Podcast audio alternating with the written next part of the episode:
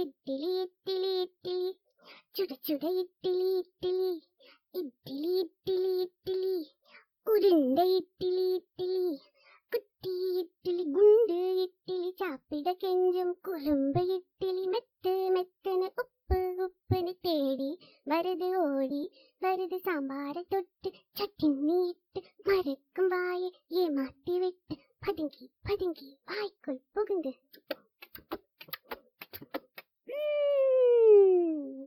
இன்னும் வேண்டும் இட்டிலி இட்டிலி இட்டிலி.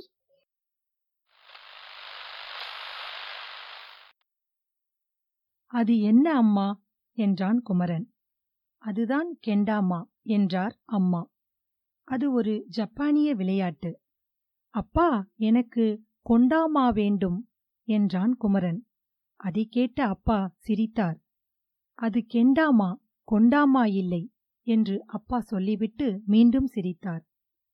அங்கிருந்த விளையாட்டுத் திடலில் ஒரு பொருள் தெரிந்தது. அவன் சுற்றும் முற்றும் பார்த்தான். யாரும் அவனை கவனிக்கவில்லை. குமரன் கொண்டாமாவை எடுத்து தன் சட்டைப்பைக்குள் வைத்துக் கொண்டான்.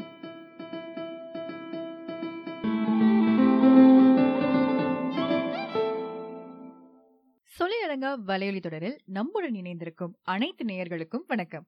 நான் அஸ்வினி. நான் ஆயிலிஷா. இது இலக்கிய ரசிகர்களுக்கான ஒரு தொடர். சிங்கப்பூர் தமிழ் இலக்கிய வெளிக்கு ஒரு அறிமுகம்.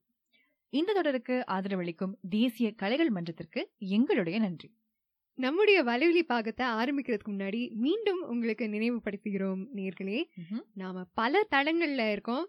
ஃபேஸ்புக்ல இருக்கோம் இன்ஸ்டாகிராம்ல இருக்கோம் யூடியூப்ல இருக்கோம் ஸ்பாட்டிஃபைல இருக்கோம் கூகுள் பாட்காஸ்ட்ல இருக்கோம் ஆப்பிள் பாட்காஸ்ட்ல இருக்கோம். கிட்டத்தட்ட எல்லா இடத்துலயும் நாங்க நீக்க வர நிறைந்திருக்கோம். எல்லா இடத்துக்கும் சென்று நீங்க இந்த தொடரை பற்றிய உங்களுடைய கருத்துக்களை எங்களுடன் பகிரலாம். அதே மாதிரி அடுத்து வர பாகங்களை பற்றியும் நீங்க தெரிந்து கொள்ளலாம்.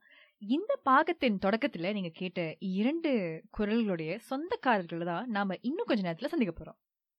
அஸ்வினி ஐந்தாவது பாகத்துல நாம நான்யாங் தொழில்நுட்ப பல்கலைக்கழகத்தின் தமிழ் இலக்கிய மன்றத்தின் முன்னாள் உறுப்பினர் ரேவதி கிட்ட பேசினோம். ம். நம்முடைய திரு மா இளங்கண்ணன் எழுதிய வைகரை பூக்கள் நூலை மையப்படுத்தி அவங்க ஈராயிரத்தி பத்தொன்பதுல தயாரித்த பார்வை மேடை நாடகத்தை பத்தி பேசியிருந்தோம். அதுல அவங்க ஒரு புது முயற்சியை செஞ்சிருந்தாங்க. ஆமா இலிஷா அவங்க அதை ஒரு மேடை நாடகமாக மட்டும் செய்யாம அந்த நூலை ஒரு கேளிக்கை சித்திர வடிவத்திலயும் படைச்சிருந்தாங்க. அதாவது காமிக் ஸ்ட்ரிப் சொல்லுவோம் இல்லையா. அது செஞ்சிருந்தாங்க. ஆமா இது அவர்களுடைய இணைய பக்கத்துல இருக்கு. யாருக்காக இதை செஞ்சாங்க? நம்ம சிறுவர்களுக்காக அவங்க படிச்சு அந்த கதையை ரொம்ப எளிதா உள்வாங்கிக்கணும் அப்படிங்கிற நோக்கத்துல. சிறுவர்கள் இன்றைக்கு நாம பேச போறது இவர்களுக்கான இலக்கியத்தை பற்றி தான் நாம் இன்றைக்கு இரண்டு சிறுவர் இலக்கிய படைப்பாளர்களை சந்திக்கவிருக்கோம் முதல்ல நம்ம பார்க்க போறது அபி கிரிஷ் அவங்கள. சிங்கப்பூரர் ஆகிய அபி வளர்ந்து வரும் இருமொழி எழுத்தாளர். இன்றைய தலைமுறையினர் ரசிக்கும் கற்பனை மிக்க சிறுவர் கதைகள் பாடல்கள் மொழி சார்ந்த வளங்கள் ஆகியவற்றை இலவசமாக எலிப்புலி என்ற தனது இணையதளத்துல வழங்கி வராங்க. வணக்கம் அபி வணக்கம் ஐலிஷா. வணக்கம் அஸ்வினி. எல்லாருக்கும் வணக்கம். என்ன இன்னைக்கு கூப்பிட்டதுக்கு ரொம்ப நன்றி. சரி அபி. சிறுவர்களுக்கான மொழி சார்ந்த வளங்கள் அவர்களுக்கான இலக்கியம் படைக்கணும் அப்படிங்கிற எண்ணம் ஆர்வம் உங்களுக்கு எப்படி வந்துச்சு? ஆரம்பத்துல நான் வந்து எல்லாரும் போல வேலைக்கு போயிட்டு இருந்தேன். முதல் முதல்ல என் மகன் பிறந்தப்போ ஒரு கரியர் பிரேக் எடுத்துக்கலாம் அப்படின்னு வீட்ல இருந்தேன். முதல் ரெண்டு வருஷம் பெருசா ஒன்றும் தோணல. அதுக்கப்புறம் தான் கொஞ்சம் கொஞ்சம் நாங்க புத்தகங்கள் படிக்க ஆரம்பிச்சோம். அவன் பேச ஆரம்பிச்சான். ஆங்கிலம் அவனுக்கு ரொம்ப பிடிச்சிருந்தது. தமிழ் வந்து அவனுக்கு அந்த அளவுக்கு ஆர்வம் இருக்கல. அப்போ தொடங்க இருந்த ஒரு தேடல் தான் எனக்கு. எப்படி தமிழ் வந்து ஆங்கிலத்தை போல அவனுக்கு சுவாரஸ்யமா அவனுக்கு காட்டுறது அப்படின்னு.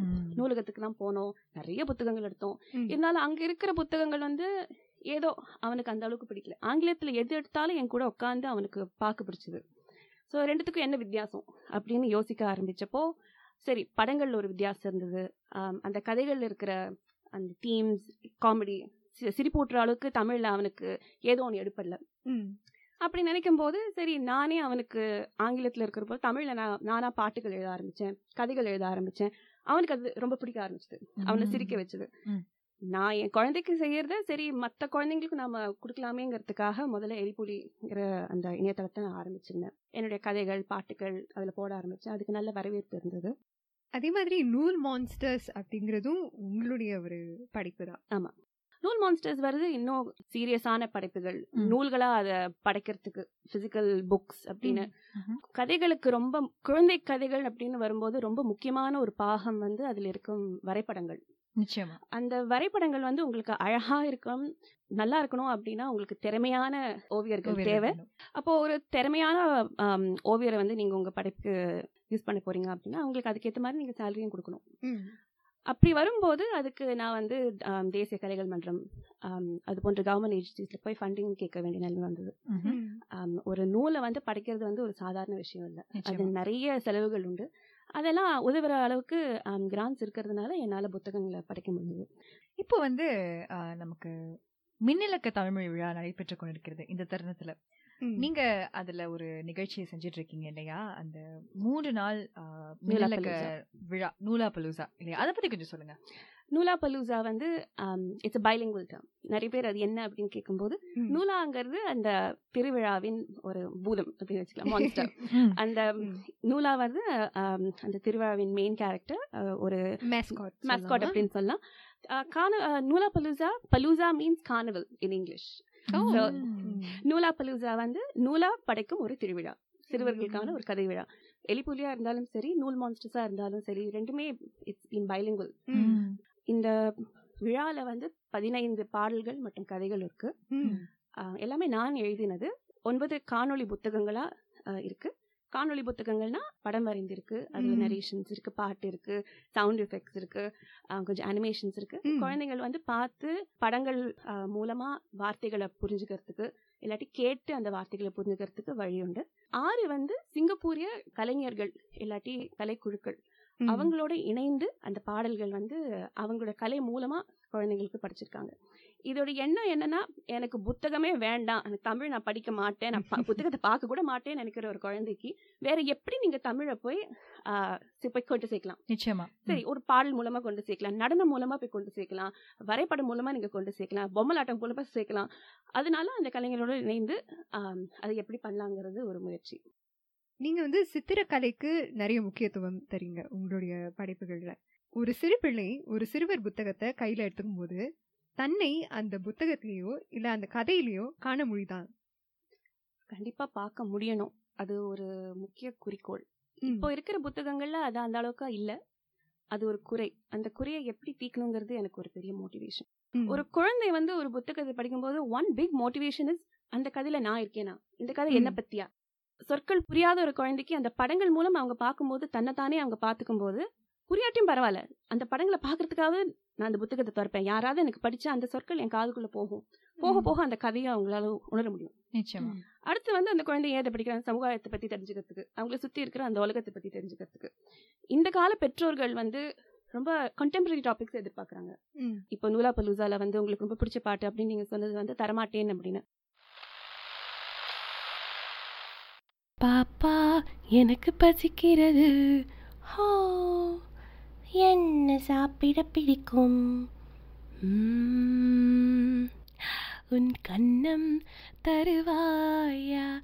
நம் நம் நம் நம் நம் நம் நம் நம் நம். தரமாட்டேன் நான் தரமாட்டேன். அச்சோ. அந்த ஆமா. தரமாட்டேன் வந்து உருவாக்குறதுக்கு ஒரு காரணம் ஒரு ஒரு தாயார் வந்து என்கிட்ட சொன்னாங்க எனக்கு என் குழந்தைக்கு சேஃப் டச் பத்தி நான் சொல்லி தரணும். கன்சென்ட் பத்தி எனக்கு சொல்லி தரணும். அது நெருங்கிய குடும்பத்தினரா இருக்கலாம் ஸ்ட்ரேஞ்சரா இருக்கலாம் வந்து என் குழந்தைய தொடும்போது தனக்கு வேணுமா வேண்டாமா?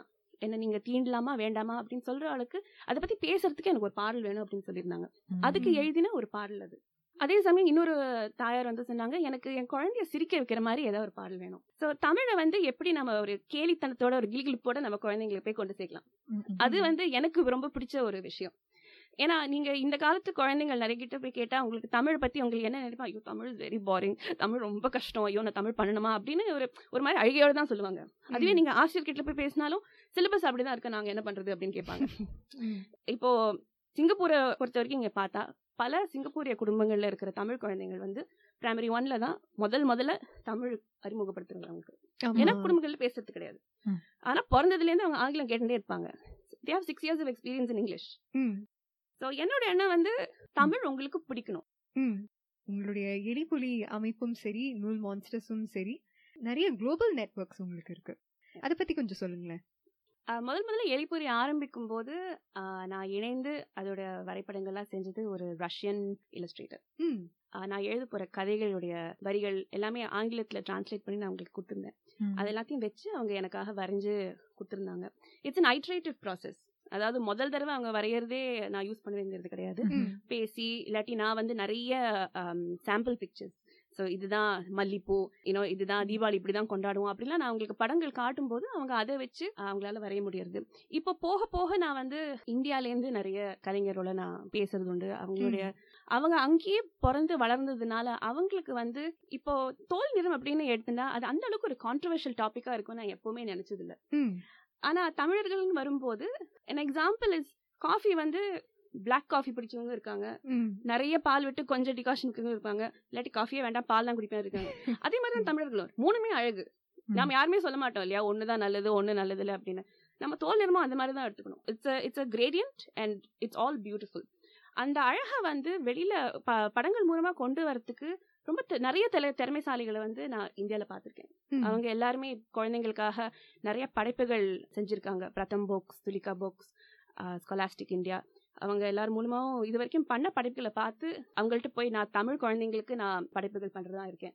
இதே மாதிரி படங்கள் எனக்கும் என்னுடைய நூல்கள் வழியாக எனக்கு கொண்டு வரணும். நான் கருப்பாக இருக்கேன். அதனால நான் அழகாக இல்லைன்னு எனக்கு குழந்தை இந்த புத்தகத்தை பார்த்து அடடா நான் ஒரு சூப்பர் ஹீரோவா நான் அழகாக இருக்கேன்? ஐயோ எனக்கு ரொம்ப பிடிச்சிருக்கேன்னு தன்னோட தன்னம்பிக்கை வந்து வளரணுங்கிறது என்னுடைய மிகப்பெரிய ஒரு ஆசை. அண்ட் அங்கே இருக்கிற கலைஞர்கள் வந்து அதை ரொம்ப சுலபமாக அவங்களால செய்ய முடியுறது என்னோட கருத்து. அபி உங்களுடைய படைப்புகள்ல வந்து நீங்க இரு மொழிகளையும் வந்து பயன்படுத்துறீங்க அது பயன்படுத்துவதன் மூலம் உங்களுடைய நோக்கம் என்ன? என்னை போன்ற பெற்றோர்களுக்கு மொழி வளம் மட்டும் இல்ல அது தமிழ் மொழி வளம் மட்டும் இல்ல என் குழந்தை வந்து எப்படி இருந்தாலும் ஆங்கிலமும் கத்துக்கணும் தமிழும் கத்துக்கணும். அது ஒரே கல்லில் ரெண்டு மாங்காய் நினைக்கிற மாதிரி அது ஒரு ஒரு எண்ணம். இப்போ நிறைய குழந்தைங்களுக்கு வந்து நீங்க இங்கிலீஷ் நர்ஸ்டி டைம்ஸ் என்ன அப்படின்னு சொன்னீங்கன்னா டக்கு டக்கு நம்ம சொல்லுவாங்க டிங்கிள் டிங்கிள் தெரியும். எனக்கு பிங்கோ தெரியும் ஓல் மெக்டானல் தெரியும் வீல்ஸ் அந்த பஸ் தெரியும். இங்கிலீஷ்ல பலவும் இருக்கு. தமிழ்ல நிறைய பாட்டுகள் இருக்கு. என்ன காரணம்னு தெரியல எடுபட மாட்டேங்கிறது குழந்தைங்களுக்கு. சரி ஏற்கனவே ஆங்கிலத்துல எனக்கு பிடிக்கும்னு சொல்ற ஒரு பாட்டை வந்து குழந்தைங்களுக்கு ஏன் தமிழ்ல நீங்க அதே பாட்டு சொல்லி தரக்கூடாது? சரி அபி இதுல நுழையணும் அப்படின்னு நினைக்கிறவங்க அவங்களுக்கு நீங்க சொல்லணும் அப்படின்னு நினைக்கிறது என்ன? இப்போ நீங்க சிங்கப்பூரிய தமிழ் இலக்கியம் அப்படின்னு பார்த்தா இன்னும் அது வளர்றதுக்கு நிறைய இடம் இருக்கு. அதனால உங்களுக்கு ஆர்வம் இருந்தா தயவு செஞ்சு வாங்க. எல்லாரும் ஒண்ணு சேரணுங்கிறது என்னோட ஆசை. நீங்க கண்டிப்பா முன் வந்து நீங்க எழுதணும் நீங்க படிக்கணும். நீங்க செய்யணும். நான் இது வரைக்கும் பேசுற நிறைய பேர் நான் எனக்கு குழந்தை புத்தகம் எழுதணும்னு ஆசையா இருக்கு. சரி நீங்க எழுதலாமே அப்படின்னு சொன்னா நான் எழுத ஆரம்பிச்சிருக்கேன் அப்படிம்பாங்க. சரி ஏன் எழுதி முடிக்கலன்னா இல்ல அது சரியா இருக்குமா? இல்லாட்டி நல்லா இருக்குமா? இது மக்களுக்கு எதிர்பார்க்கிற அளவுக்கு அது இருக்குமா? எனக்கு தெரியல அப்படின்னு. ஆனா நம்ம அதை போய் மக்கள் கிட்ட போய் கொண்டு சேர்த்து நன்னா இருக்கா? இல்லையா? அப்படின்னு கேட்டாதான் நமக்கு ஒரு ஓரளவுக்கு தெரியும் அதை எப்படி இன்னும் பெட்டர் ஆக்கலாம் அப்படின்னு. அதனால பயத்தால நம்ம எந்த ஒரு காலடியும் எடுக்காம நம்ம இருக்கக்கூடாது.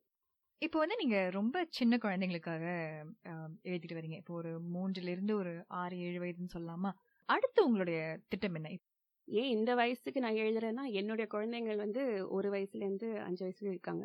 அவங்க வளர வளர என்னுடைய தமிழும் வளரும் என்னுடைய கதைகளும் வளருங்கிறது தான் நான் நினைக்கிறேன். அது எதா அதுதான் யதார்த்தம் நான் நினைக்கிறேன். ஏன்னா அவங்க இப்போ நான் நான் எழுத தொடங்கினது வந்து என்னுடைய குழந்தைகள் வந்து சிரிக்க வைக்கணும் அவங்களுக்கு மொழி பிடிக்கணும் அப்படின்னு. அவங்களும் வளர வளர அவங்களுடைய டேஸ்ட் மாறும். அதுக்கேற்ற மாதிரி என்னுடைய எழுத்தும் மாறும் நான் நினைக்கிறேன். அபி இப்போ சிங்கப்பூர் தமிழ் சிறுவர் இலக்கியத்துல என்ன குறையுது அப்படின்னு நினைக்கிறீங்க? உங்க எல்லாருக்குமே நான் ஒரு கேள்வி கேட்கிறேன் நீங்க டவுன் சிண்ட்ரம் பத்தி ஒரு கதையை நீங்க படிச்சிருக்கீங்க தமிழ்ல. இல்ல படிச்சது கிடையாது. விட்டிலிகோ சைல்ட் கேன்சர் இல்ல. இல்லாட்டி இல்ல. வீல் சேர்ல இருக்கிற ஒரு குழந்தை. சேஃப் டச் பத்தியே நான் படிச்சது கிடையாது. அதனால. இல்ல இந்த மாதிரி தலைப்புகள் ஏன் தமிழ்ல வரதில்லைங்கிறது ஒரு கேள்வி. இன்னொன்னு இந்த மாதிரி கதைகள் வந்தாலும் அந்த கதையில இருக்கிற hero might be a disable child அந்த கதை பத்தி அந்த குழந்தையோட டிசபிலிட்டி பத்தி மட்டும். சரியா? ம். ஆனா ஆட்டிசம் இருக்கிற ஒரு சைல்டு ஏன் ஒரு சாதாரண கதைக்கு ஹீரோவா இருக்கக்கூடாது? ம். அப்படி இல்லாததுனால நமக்கும் அவங்க மாதிரி இருக்காங்க நம்மளை சுத்தி இருக்காங்க அவங்க கூட நம்ம எப்படி பழகுறதுங்கிற ஒரு ரியலைசேஷன் நமக்கு வரதில்லை ம். கண்டிப்பா இது தமிழ்ல நிறைய வரணும். ஆங்கிலத்திலயும் வரணும். ஆனா இப்ப வர ஆரம்பிச்சாச்சு. தமிழ்ல அது இல்லைங்கிறது என்னுடைய ஒரு வருத்தம். ஏன்னா ஒரு வீல் சேர் இருக்கிற குழந்தைய வந்து நம்ம ட்ரெயின்ல பாக்குறோம் பஸ்ல பாக்குறோம் நம்ம நியூஸ் பேப்பர்ல படிச்சா ஓ you shouldn't stare at the child அப்படின்னு சொல்றோம். ஆனா ஏன் ஒரு குழந்தை வந்து இன்னொரு குழந்தை வித்தியாசமா இருக்கும்போது அது ஏன் அது பாக்குறதுன்னா புரிய மாட்டேங்கிறது. ஏன் அந்த குழந்தை அப்படி இருக்கு? ஏன் வித்தியாசமா இருக்கு? ஏன் அந்த சேர்ல இருக்கு? ஏன் அதுல ஒரு ஒரு சக்கரம் இருக்கு? இதெல்லாம் சாதாரணமா வர ஒரு கேள்விதான். அந்த நிச்சயமா. அந்த கேள்வியில எந்த தப்பும் இல்ல. ம். ஆனா எப்படி அந்த குழந்தைக்கு இதை பத்தி உணர்த்துறதுன்னா. கதைகள். ஆனா அந்த கதைகள் வந்து அந்த குறைய பத்தி தான் இருக்கணும்னு அவசியம் இல்லை. வீல் சேர் இருக்கிற குழந்தை ஒரு பேண்ட்ல வாசிக்கிற கதையில ஹீரோவா இருக்கலாம். இல்லாட்டி கேன்சர் வந்து பால்டிங்காக இருக்கிற ஒரு சைல்டு வந்து கேன் பி அபவுட் இன்னும் ஒரு ஜூக்கு போற ஒரு கதையை பற்றி இருக்கலாம். சம்மந்தம் இருக்கணும்னு அவசியம் இல்லை. அப்படி சம்மந்தம் இல்லாமல் இருக்கும்போது தான் குழந்தைங்களுக்கு வந்து அந்த எம்பத்தி வளரும். அதாவது அபி சொல்றது எனக்கு ஒரு விஷயம் என்ன புரியுதுன்னா நம்ம குறைபாடுகள் அல்லது வந்து இப்போ சிறப்பு தேவையுடையவர் அப்படின்னு சொல்லும் பொழுது அவங்கள வந்து ரொம்ப ஒரு எலிவேட்டடான ஒரு ஸ்டேட்டஸ்க்கு வந்து நம்ம கொண்டு போறதுனால அவங்கள நம்மள ஒரு மக்களை நம்மளால பார்த்து புரிஞ்சுக்க முடியல. அதை நார்மலைஸ் பண்ணணும். இவங்களும் நம்மை போன்ற சாதாரண மனிதர்கள் தான். இவங்களுக்கும் உணர்வுகள் இருக்கு அப்படிங்கிற ஒரு விஷயத்த வந்து அந்த ஒரு கதை களத்தோட நம்ம வந்து தமிழ்ல நம்ம கொண்டு வரணும் அப்படிங்கிறது தான். இல்லையா? அஸ்வினி அபி பேசினதுல இருந்து நான் என்ன கத்துக்கிட்டேன்னா கண்டிப்பாக நம்முடைய இலக்கியத்தை நம்முடைய சிறுவர் இலக்கியத்தை ஒரு உலக பார்வையோட நம்ம பார்க்கணும். நிச்சயமா. அப்போதான் நம்முடைய இலக்கியம் வளரும் இல்லையா? கண்டிப்பா எலிஷா. இன்றைக்கு எங்களுக்கு உங்களுடைய நேரத்தை ஒதுக்கி இவ்வளவு ஆழமான ரொம்ப சிந்தனையை தூண்டக்கூடிய கருத்துக்களை வந்து எங்க கூட பகிர்ந்து கொண்டதுக்கு ரொம்ப நன்றி அபி. அஸ்வினி இப்போ அபி நம்ம கிட்ட பேசினது எல்லாமே ரொம்ப சின்ன பிள்ளைகளுக்கு சேரக்கூடிய இலக்கியத்தை பத்தி பேசுறாங்க. கொஞ்சம் பெரிய பசங்க எதை படிப்பாங்க அஸ்வினி? அதாவது இப்ப தொடக்கப்பள்ளி அல்லது உயர்நிலைப்பள்ளி கீழ் உயர்நிலைப்பள்ளியில படிக்கக்கூடிய மாணவர்கள். இல்லையா? ப்ரீ டீன் சொல்லுவோம் நான் அந்த வயசுல இருந்தபோது துப்பறியும் கதைகள் நிறைய படிச்சிருக்கேன். Nancy true. நான்சி ட்ரூ என்னுடைய ரொம்ப ஒரு பிடிச்ச சீரீஸா இருந்தது எனக்கு. நீங்க? எனக்கு ஹாரி பாட்டர் ரொம்ப பிடிக்கும். அதுல வந்து இந்த மாயாஜாலம் மந்திரம் இதெல்லாமே வரும். நீங்க சொன்ன அந்த துப்பறியும் கருப்பொருளும் நான் சொன்ன மாயாஜாலம் மந்திரம் கலந்த அந்த கருப்பொருளும் உள்ள ஒரு புத்தகம் சிங்கப்பூர் தமிழ் இலக்கிய வெளியில இருக்கு. திரு சித்தராஜ் பொன்ராஜ் அவர்கள் எழுதிய கவுண்டலின் சதுரம் அந்த நூலை பற்றி தான் நாங்க ரெண்டு பேசிட்டு இருக்கோம். தலைப்பே சுவாரஸ்யமா இருக்கு இல்லையா? கவுண்டலின் சதுரம் மூன்று சிறுவர்களை மையப்படுத்தும் ஒரு கதை. இந்த மூன்று சிறுவர்களும் தொடக்க நிலை நான்குல ஒரே வகுப்புல படிக்கும் நண்பர்கள். அப்போ வந்து அவங்களுடைய கணக்கு ஆசிரியருக்கு ஒரு மிகப்பெரிய பிரச்சனை ஏற்படுது. அந்த பிரச்சனைய அறிவியலை கொண்டு தீர்ப்பதுதான் இவங்களுடைய மிஷன். நம்ம ஆங்கிலத்தை சொல்லுவோம் இல்லையா? அந்த. மாதிரி ஒரு மிஷன்ல போறாங்க. அதுவும் சாதாரண பிரச்சனை கிடையாது இது. அமானுஷ்ய நம்பிக்கைகளினால இந்தோனேசியாவுல உள்ள ஒரு கிராமத்துல நடக்கும் பிரச்சனை தான் இது. கவுண்டில்யன் சதுரத்திற்கும் இந்த அமானுஷ்ய பிரச்சனைக்கும் சம்பந்தம் இருக்கு. எனக்கு இந்த கதையில என்ன ரொம்ப பிடிச்சிருந்ததுன்னா நிறைய விஷயங்களை நான் கத்துக்கிட்டேன் இந்தோனேசிய பாரம்பரியத்தை பத்தி ம். காலிமந்தானுடைய தாயாக் பூர்வகுடி மக்களை பற்றி அப்புறம் ஸ்ரீ விஜய சாம்ராஜ்யத்தின் வம்சாவளிகள் அவங்களுக்கும் அந்த ஆசிரியருக்கும் ஒரு தொடர்பு இருக்கும்.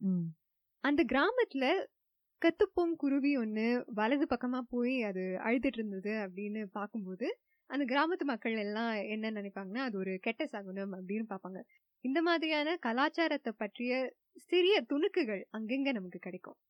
எனக்கு என்ன பிடிச்சிருந்ததுன்னா அந்த கதையில வரக்கூடிய வர்ணனைகள். களிமந்தனுடைய நிலப்பரப்பை ரொம்ப அழகா சித்தரிச்சிருப்பாரு எழுத்தாளர். இப்ப குறிப்பிடத்தக்க அம்சங்கள் பாத்தீங்கன்னா அது கலாச்சாரம் சார்ந்திருக்கலாம் இயற்கை சார்ந்திருக்கலாம் அங்க இருக்கிற மலைகள் சார்ந்திருக்கலாம் ஆறு கடல்.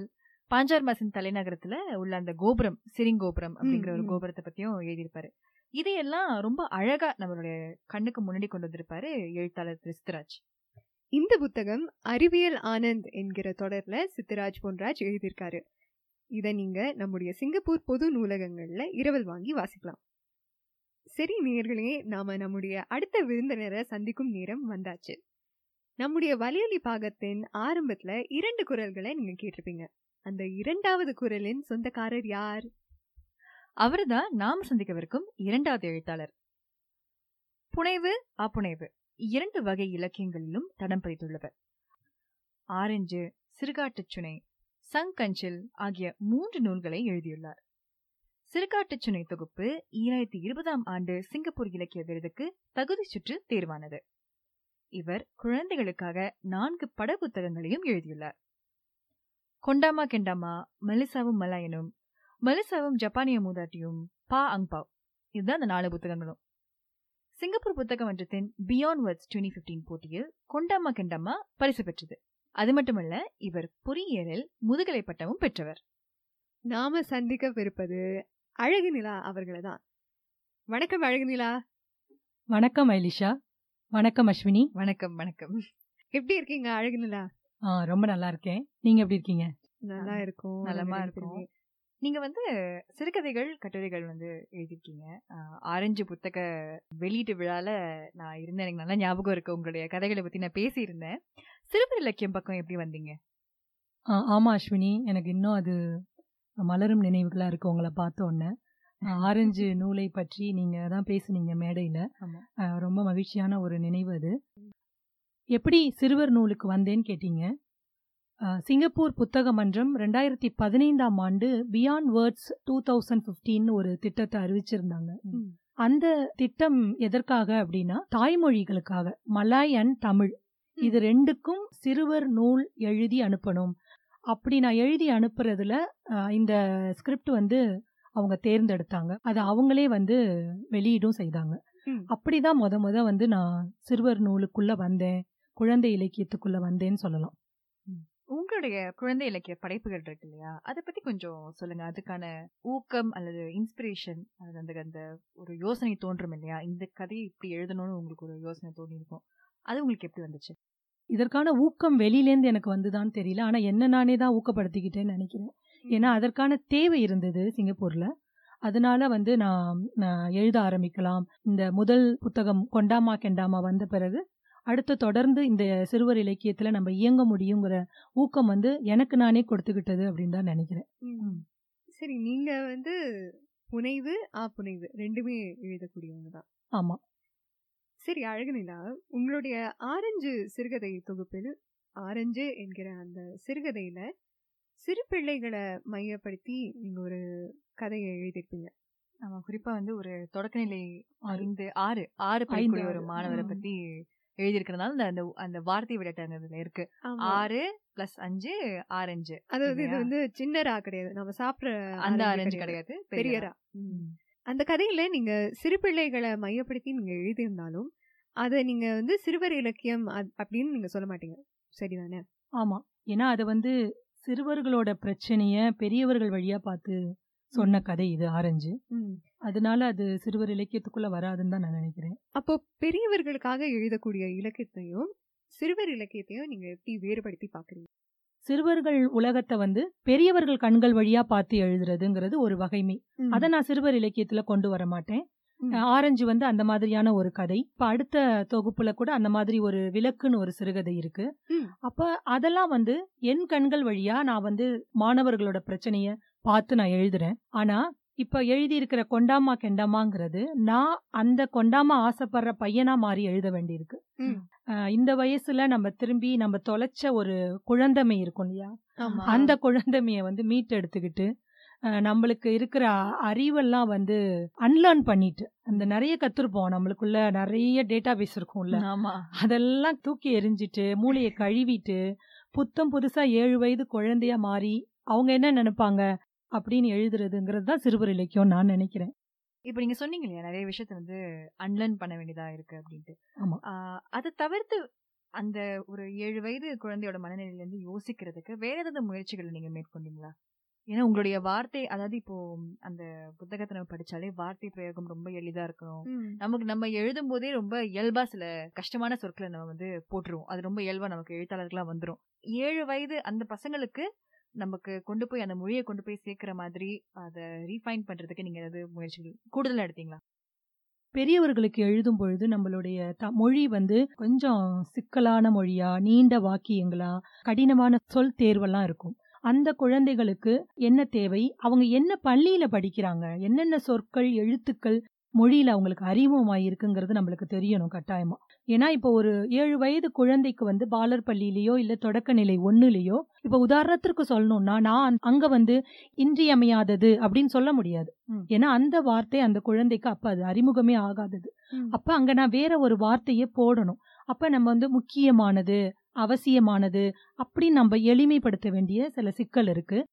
சரி அழகுநிலா இப்போ சிங்கப்பூர் தமிழ் இலக்கிய வெளியில சிறுவர் இலக்கியம் என்ன பாதையை கடந்து வந்திருக்கு அப்படின்னு நீங்க நினைக்கிறீங்க?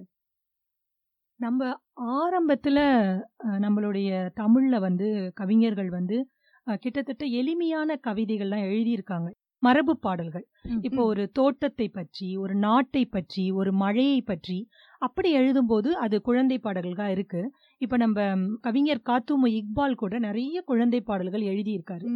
அதற்கு பிறகு அந்த துறையில வந்து ஒரு பெரிய ஒரு பெரிய சரிவுன்னு கூட சொல்லலாம். யாருமே அதை வந்து திரும்பி பார்க்கவே இல்லையோ அப்படின்னு தோணுச்சு எனக்கு. அதாவது குழந்தை நூல்கள் வந்துட்டு இருந்தது. அது எல்லாமே என்னன்னா மொழிபெயர்ப்பு நூல்கள். இந்த மாதிரி ஒரு சரிவுக்கு பிறகு இப்ப சில எழுத்தாளர்கள் திரும்பி எழுத ஆரம்பிச்சிருக்காங்க. நான் மட்டும் இல்ல கிரிம்சன் பப்ளிஷர்ஸ்ல கூட பிரேமா கோவிந்த் எழுதுறாங்க. அப்புறம். பூங்கோதைன்னு ஒரு எழுத்தாளர் அவங்க. எழுதுறாங்க. அதை தவிர எனக்கு தெரிஞ்சு இப்ப நிறைய பேர் அதை எழுதணுங்கிற ஒரு இன்ஸ்பிரேஷன் வந்திருக்கு. அதற்கான தளம் இருக்குங்கிற ஒரு விழிப்புணர்வும் நிறைய எழுத்தாளர்களுக்கு வந்திருக்கு. கூடிய விரைவில் நம்ம நிறைய குழந்தை நூல்களை எதிர்பார்க்கலாம். வருங்காலத்துல நம்மளுடைய சிங்கப்பூர் தமிழ் சிறுவர் இலக்கியம் எந்த பாதையில போகலாம் அப்படின்னு நினைக்கிறீங்க? வருங்காலத்துல நான் ஏற்கனவே சொன்னது போல நிறைய பேர் எழுத வரணுங்கிறது தான் முதல் என்னுடைய விருப்பமும் ஆசையுமா இருக்கு. அதற்கு பிறகு என்ன இந்த குழந்தைகளுக்கு தேவைங்கிறத நம்ம புரிஞ்சுக்கணும்னு நினைக்கிறேன். இந்த நாட்டை பிரதிபலிக்கக்கூடிய குழந்தை பட புத்தகங்களாக இருக்கட்டும் குழந்தை சிறுவர் கதை நூல்களா இருக்கலாம் இல்ல ரைம்ஸ் மாதிரி சிறுவர் பாடல் நூலா இருக்கலாம். ஆனா அது இந்த நாட்டை பிரதிபலிக்கக்கூடிய அவங்க படிக்கிற பள்ளிய அவங்க சாப்பிடுற சாப்பாட்டை அவங்க வாழ்கிற சூழலை அவங்களுக்கு இருக்கிற நண்பர்களை அவங்கள பிரதிபலிக்கக்கூடியதாக இருக்கணும். அதை வந்து இனிமே வரப்போற எழுத்தாளர்கள் கருத்தில் கொள்ளணுங்கிறது தான் நான் நினைக்கிறேன். இப்போ வந்து நீங்க சிங்கப்பூர்ல இருக்கக்கூடிய குழந்தைகள் தொடர்பு படுத்தி பார்க்கக்கூடிய விஷயமாக இலக்கியம் இருக்கணும் அப்படின்னு சொன்னீங்க.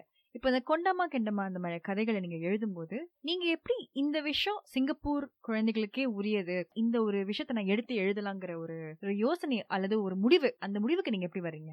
குழந்தைங்களுக்கு வந்து ஒரே விருப்பத்துல இருக்க மாட்டாங்க. என்னவாக போறேன் அப்படின்னு கேட்டா ஒரு வாரத்துக்கு முன்னாடி மருத்துவராக போறேன்பாங்க அடுத்த வாரம் பார்த்தா திடீர்னு இல்ல இல்ல நான் வந்து பைலட் ஆவேன் அப்படிம்பாங்க. இது என் குழந்தைகள்கிட்ட பார்ப்பேன். எந்த நூலை நான் எழுதுறனோ அப்ப என்ன ட்ரெண்டா இருக்கு பிள்ளைகளுக்கு? திடீர்னு கேர்ள்ஸ் பாத்தீங்கன்னா கொரியன் பாப் சாங் அவங்களுக்கு வந்து அது வந்து பைத்தியமா இருப்பாங்க.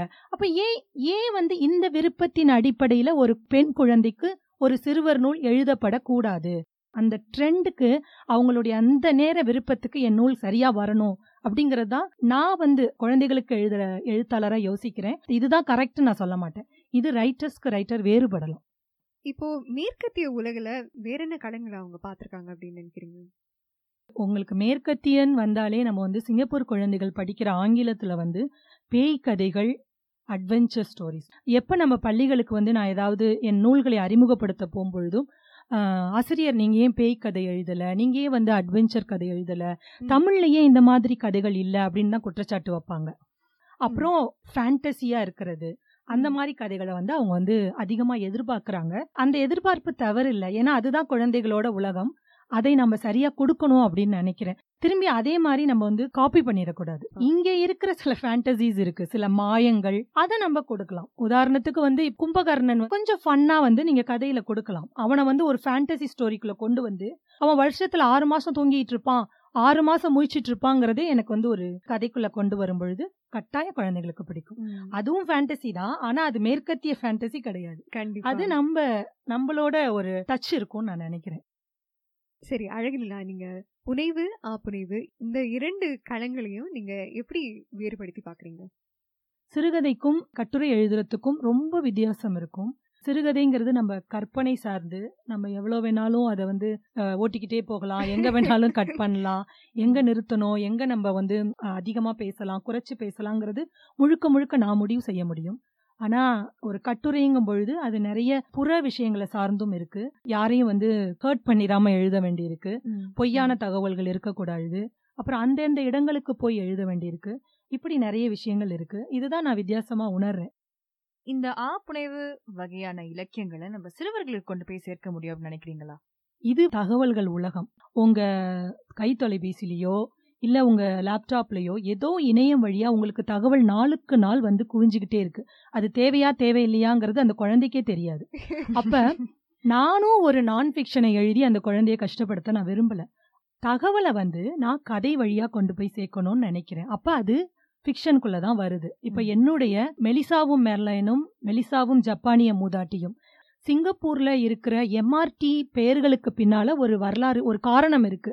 அப்ப அதை ஒரு கதையா சொல்லி அந்த கிரியேட்டிவிட்டியோட சொல்லும் பொழுது அவங்க மனசுல அது பதியுது. சரி உங்களுடைய அடுத்த முயற்சி என்னன்னு சொல்லுங்களேன். கோவிட் பத்தொம்போது சூழல்ல பெரிய ஒரு அச்சத்தையும் ஒரு பெரிய அழுத்தத்தையும் வந்து ஒரு எழுத்தாளரா நான் உணர்றேன். அப்போ இந்த ஒரு வருட காலத்துல நான் எதுவுமே எழுதல அப்படிங்கறதா உண்மை. ஆனா என்னுடைய நினைவுகள் வந்து இந்த ஒரு வருடத்துல ஊரை நோக்கி தான் திரும்பி இருக்கு. அது எதனால அப்படின்னா இந்த மாதிரி ஒரு பேண்டமிக் சுச்சுவேஷன் வந்து என்னுடைய இளமை கால நினைவுகளை வந்து எனக்கு திருப்பி கொண்டு வருது. அதனால என்னுடைய அடுத்த முயற்சி என்னுடைய கல்லூரி கால நினைவுகளையோ இல்லை என்னுடைய இளமை பருவத்து நினைவுகளையோ நான் எழுதலாம். அதை வந்து பத்தி எழுத்துக்களாக எழுதலாம் அப்படிங்கிறது என்னுடைய திட்டம். அது எந்த அளவுக்கு வந்து நடைமுறைப்படுத்த போறேன் அப்படிங்கிறத அடுத்த வருஷம் தான் தெரியும். இன்னைக்கு அழகினிலா நீங்க சொன்னதுல இருந்து நம்ம என்ன தெரிஞ்சுக்கலாம்னா சிறுவர் இலக்கியத்தை ஒரு பொறுப்புணர்வோட நம்ம கண்டிப்பா பார்க்கணும். அதாவது நீங்க ஆழமான கருத்துகளையும் நீங்க சொல்றீங்க.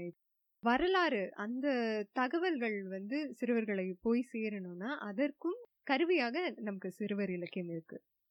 இன்றைக்கு எங்களோட இவ்வளவு கருத்துக்களையும் உங்களுடைய சிந்தனைகளையும் ரொம்ப அழகா பகிர்ந்து கொண்டதுக்கு மிக்க நன்றி அழகனிலா. நன்றி அழகுநிலா நன்றி அலிஷா. நன்றி அஸ்வினி. சிறுவர் இலக்கியம். சுற்றியுள்ள விஷயங்களை சீர்தூக்கி பார்க்கக்கூடிய திறனை வளர்த்து கொள்ளக்கூடிய பருவம் தான் சிறுவயது பருவம். அப்போ அந்த இலக்கியம் எவ்வளவு கவனமாக படைக்க வேண்டியதா இருக்கு? நிச்சயமா. இப்போ நீங்க சொல்லியிருந்தீங்க அழகனிலா பொறுப்புணர்வு பத்தி ரொம்ப பொறுப்பான ஒரு எழுத்தாளரா பேசினாங்க அப்படிங்கிறது. எல்லா எழுத்தாளர்களையும் விடவும் சிறுவர் இலக்கியத்தை படைப்பவர்களுக்கு தான் பொறுப்புகள் அதிகமா இருக்கு. நம்ம சொல்லக்கூடிய கதைகள் நம்ம கொடுக்கக்கூடிய ரெப்ரசன்டேஷன் சொல்லுவோம் இல்லையா? ம், அபி சொன்னது. சிறுவர்கள் தங்களை தாங்களே பொருத்தி பார்த்து கொள்ளவும் அவர்களை சுற்றி இருக்கிற உலகுல மனிதர்கள் எப்படி இருக்காங்க அப்படிங்கறத புரிந்து கொள்வதற்கும் பிற்காலத்துல அவர்களே நல்ல மனிதர்களாக உருவாவதற்கும் சிறுவர் இலக்கியம் வந்து ஒரு மிகப்பெரிய அடிப்படையாக இருக்கு அப்படின்னு நம்ம சொல்லலாம். நான் கவனித்த ஒரு விஷயம் அஸ்வினி. நிறைய இளையர்கள் நம்முடைய தமிழையும் இலக்கியத்தையும் சிறுவர்களை போய் சேர ரொம்ப புதுமையான முயற்சிகள்ல ஈடுபட்டு வராங்க. ஆமா எலிஷா. ஈராயிரத்தி இருபதுல நடைபெற்ற சிங்கப்பூர் எழுத்தாளர் விழாவில் நீங்க சித்திர தமிழ் அந்த அமர்வுடைய நெறியாளரா இருந்தீங்க. ஆமா சரியா சொன்னீங்க அஸ்வினி. அந்த அமர்வுல நிறைய இளையர்கள் பங்கெடுத்துக்கிட்டாங்க. எல்லோருமே சித்திர கலைஞர்கள். ஓவிய கலைஞர்கள். அதே மாதிரி சமூக வலைத்தளங்கள்ல ஓவியங்கள் வரைந்து ரொம்ப பிரபலமான விஷயங்கள். நம்முடைய திரைப்பட பாடல்கள். அந்த வரிகள் எல்லாம் வந்து வச்சு அதனால பிரபலம் அடைந்தவர்கள் அவங்களும் வந்து இருந்தாங்க. ஆமா தமிழ் டைப்போகிராஃபின்னு கூட நம்ம சொல்லுவோம் இல்லையா? ஆமா. இந்த மாதிரி நிறைய புதுமையான விஷயங்களை வந்து நம்முடைய இளையர்கள் பரிசோதிச்சிட்டு இருக்காங்க அதுல வந்து நிறைய வெற்றியும் பெற்றுக்கொண்டு இருக்கிறாங்க இன்னைக்கு நம்ம கலந்துரையாடின கருத்துகள் சிந்தனைகள் சிறுவர்களுக்கு இலக்கிய படைப்புகளை படைக்க விரும்பும் இளையர்களுக்கு கண்டிப்பாக பயனுள்ளதாக இருக்கும் அப்படின்னு நாங்க நம்புறோம். தொடர்ந்து எங்களுடன் பயணித்து வாங்க உங்களது கருத்துகள் விமர்சனங்கள் போன்றவற்றை எங்களது ஃபேஸ்புக் மற்றும் இன்ஸ்டாகிராம் பக்கங்களின் வாயிலாக பதிவேற்றம் செய்யலாம். Spotify Google podcast Apple podcast போன்ற தளங்கள்ல எங்களது வலியொலி பாகங்களை நீங்க கேட்டு ரசிக்கலாம். யூடியூப்லயும் நாங்க பதிவேற்றம் செய்யும் வலியொலிகளை நீங்க ஆங்கிலம் மற்றும் தமிழ் சப்டைட்டில்ஸோட காணலாம். இந்த தொடருக்கு ஆதரவு வழங்கும் தேசிய கலைகள் மன்றத்திற்கு எங்களுடைய மனமார்ந்த நன்றி. மேலும் எங்களுடன் இந்த பாகத்தில் இணைந்திருந்த உங்களுக்கும் நன்றி. அடுத்த வாரம் மீண்டும் சந்திக்கலாம். நான் ஆலிஷா நான் அஸ்வினி. இது சொல்லிலடங்கா. இளையர்களின் இலக்கிய பயணம்.